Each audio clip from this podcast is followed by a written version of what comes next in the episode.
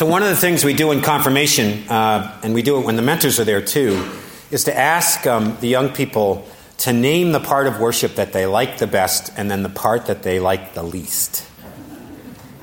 It's kind of like America's Got Talent, except it's America's Got Worship. But it's a little scary because, you know, I'm in charge of worship. And so, but the interesting thing is this year what people said they struggled with the most was sometimes the scripture, you know, that it seemed like out of context or it didn't make sense or it felt, you know, odd or was hard to understand. So you can remind me, but I'm going to try to do just a little teaching moment sometimes before the scripture just to kind of contextualize it for us. So this morning, the story that we're going to hear is the story of a journey that happens with two of the followers of Jesus the day of his resurrection, okay? And it's about a walk from Jerusalem to Emmaus, 7 miles to a small town, and something amazing that happens on that journey. And it only appears in Luke. It's not in any of the other Gospels. And Cleopas, who's one of the main characters, he only shows up once in the Bible, and you never hear from him again. So it's kind of fascinating. But the one thing I want to point out is, so in the story it says Cleopas, but it also says there's two of them. And so people have always wondered, who's that second person? And so one of the things that some scholars have said that I actually believe is that at the time of Jesus, he created a radically egalitarian community where men and women served side by side and led side by side. But in that patriarchal society, women could not be out in public or really serve in any capacity unless they were with their husband or their son or their father. So the thought is that when the person wrote this story, they couldn't say it was a woman because it would have been so scandalous that people wouldn't even have bothered to read it. Does that make sense to everybody? So when I read this, I always think of Cleopas and Martha or Sarah walking down the road together. And so I would invite Jillian Davis to read to us the scripture today. And if you'd like to follow along with the scripture reading, it is on page 860 in your pew Bible. Now on that same day, two of them were going to a village called Emmaus, about 7 miles from Jerusalem, and talking with each other about all these things that had happened. While they were talking and discussing, Jesus himself came near and went with them. But their eyes were kept from recognizing him. And he said to them, "What are you discussing with each other while you walk along?" They stood still, looking sad.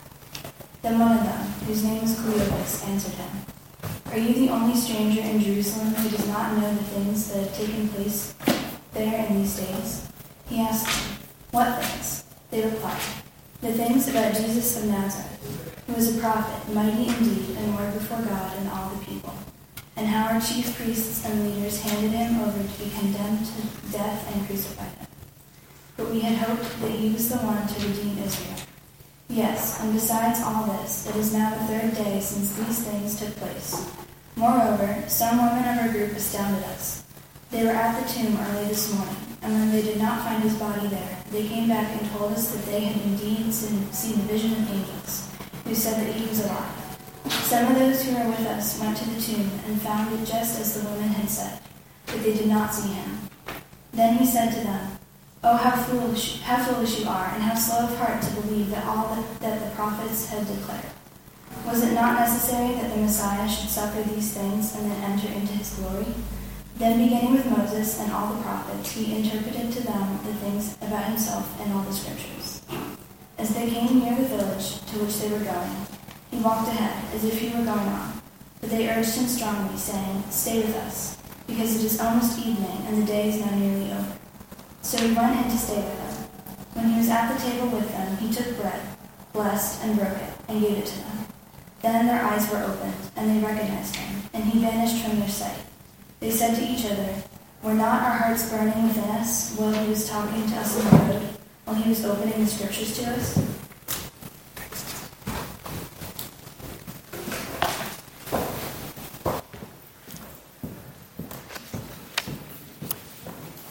Let's be in a spirit of prayer together. Let us pray.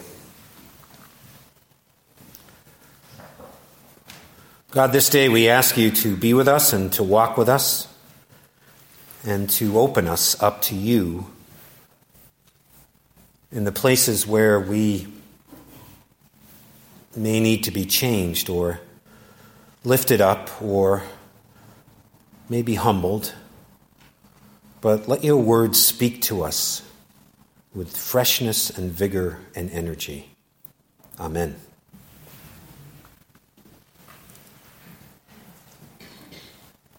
And from that text, and Jesus said to Cleopas and his friend, "What are you discussing with each other while you walk along?" Somebody walks with me, shows up. And so Jesus walks with me too, shows up. And so the walk of life is just better. Does anybody here have a Fitbit? A Fitbit? Raise your hands. Okay. For the uninitiated, I guess the unfitbitted, it's an electronic device. It's worn on the wrist like a watch. And it tracks the number of steps that you take every day. The wisdom is that we are all supposed to walk how many steps a day to be healthy? 10,000. And that's about 5 miles. Does that sound like a lot of steps to walk in 24 hours? It does. And the truth is, for many of us, it can be a challenge to walk that far and that much. Because our bodies are just not able to do that, or we sit at a desk all day, or we drive around in a car all day with our kids, or we don't have the time. But we can't deny the truth that walking is just good for the body, for the mind, and yes, good for the soul too.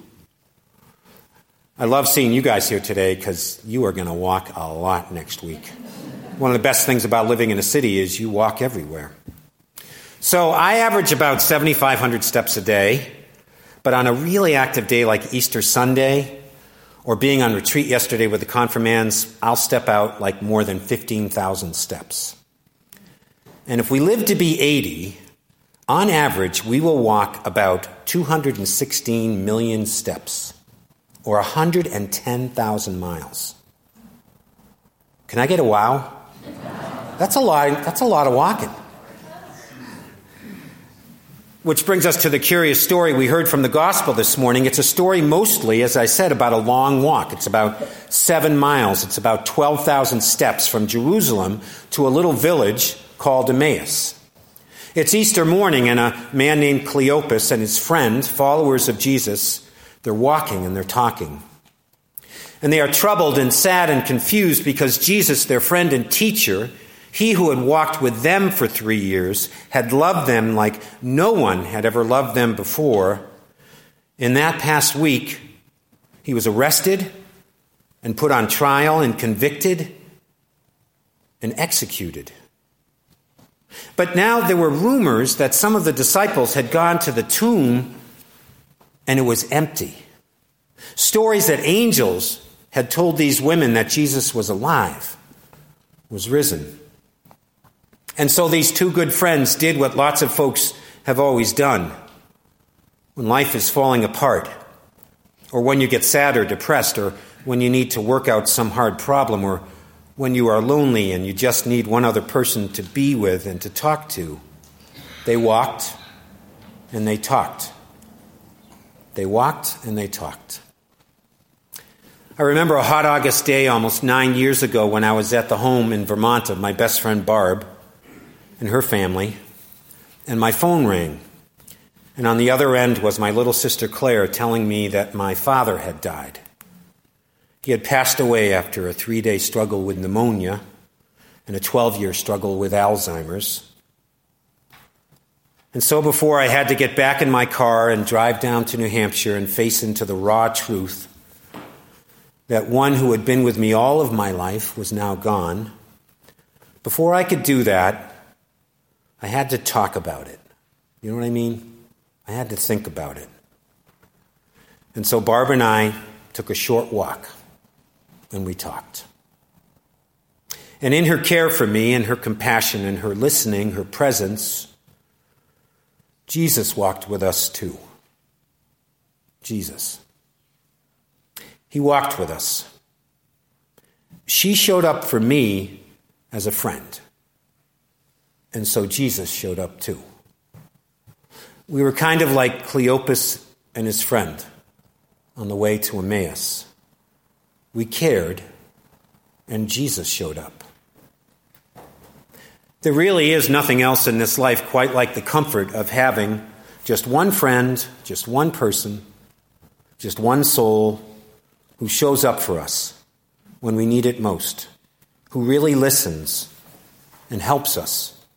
As we walk through the valley of the shadow of death, as I did that day, or helps us, as we face into the struggles in our marriage, or the awfulness of being bullied at school, or the shame of losing a job, or the frustration of getting old and your body breaking down, or the moment you know that you are an addict and you need one trusted soul to reveal that to. Because then we need to walk and to talk. To talk and to walk, to just have one other child of God pay attention to us and actually listen to us and care, to show up, to love us, to talk and walk. Because who shows up when that happens? I am convinced, Jesus. Jesus in spirit, in truth, in fact. When we show up for one another. And not just for our friends and family, for familiar folks, but friends for the stranger too, and for the hurting one, and for the lost in our world. They who also need to know of Jesus' love, to know that he walks with them, that they have not been abandoned or forgotten. As I said, 20 years ago, I led a church mission trip for 12 senior high youth group members to New York City, to the Big Apple, to participate in the same Quaker-sponsored homelessness immersion program that you, our senior high youth, were commissioned for this morning. 12 of us youth and adults stayed overnight on the floor of a Quaker meeting house in Midtown Manhattan. By day, we took the subway to Chelsea and served 2,500 meals to street people at the second largest soup kitchen in the country. We distributed donated clothing to families from a street front church just around the corner from Yankee Stadium in the Bronx. We played chess and checkers after dinner with homeless veterans in Manhattan and listened to their stories. Our last night, we said our goodbyes to the folks that we had served, and then we talked excitedly and we walked uptown in a rainy downpour on a warm June evening. I was walking with a young woman named Ruth, and we matched each other stride for stride on that rain-slicked street. And I noticed that she was really quiet, and then I looked over and I saw that she was weeping. For at that shelter, Ruth had really connected with one homeless man, Joe, a Vietnam veteran, a struggling drug addict, a good man, in a hard place and in a hard world. "I just can't stop crying," said Ruth. "I worry about what's going to happen to him. I worry for him." And so Ruth and I walked and talked, and we talked and we walked. And her tears kept flowing, and the rain kept pouring down, and Ruth's heart broke wide open as it never had before. It broke open for God and Jesus. It broke open for her new friend. And it broke open because she had the courage and the faith to walk and to talk with Joe. Joe, the kind of person our world regularly ignores or overlooks or discards or has no time to walk with or to talk with. But Ruth showed up for Joe, and so Jesus showed up too. So friends, whom do we need to show up for this day in our lives and in our world? Who needs a walk and a talk? Who needs to experience the unconditional love of Jesus on that journey? You know, we Christians often make faith much more complicated than it has to be. What if we saw being a Christian as just committing to this, to walk and to talk with folks in this world who need just one other soul to actually care about them, to hear them, to love them, to see them? And what if resurrection happens every time we walk and we talk in love? Every time we show up for folks in need, Jesus shows up too, to walk and to talk. Jesus is with us every single step of the way. Let all God's walkers say, Amen.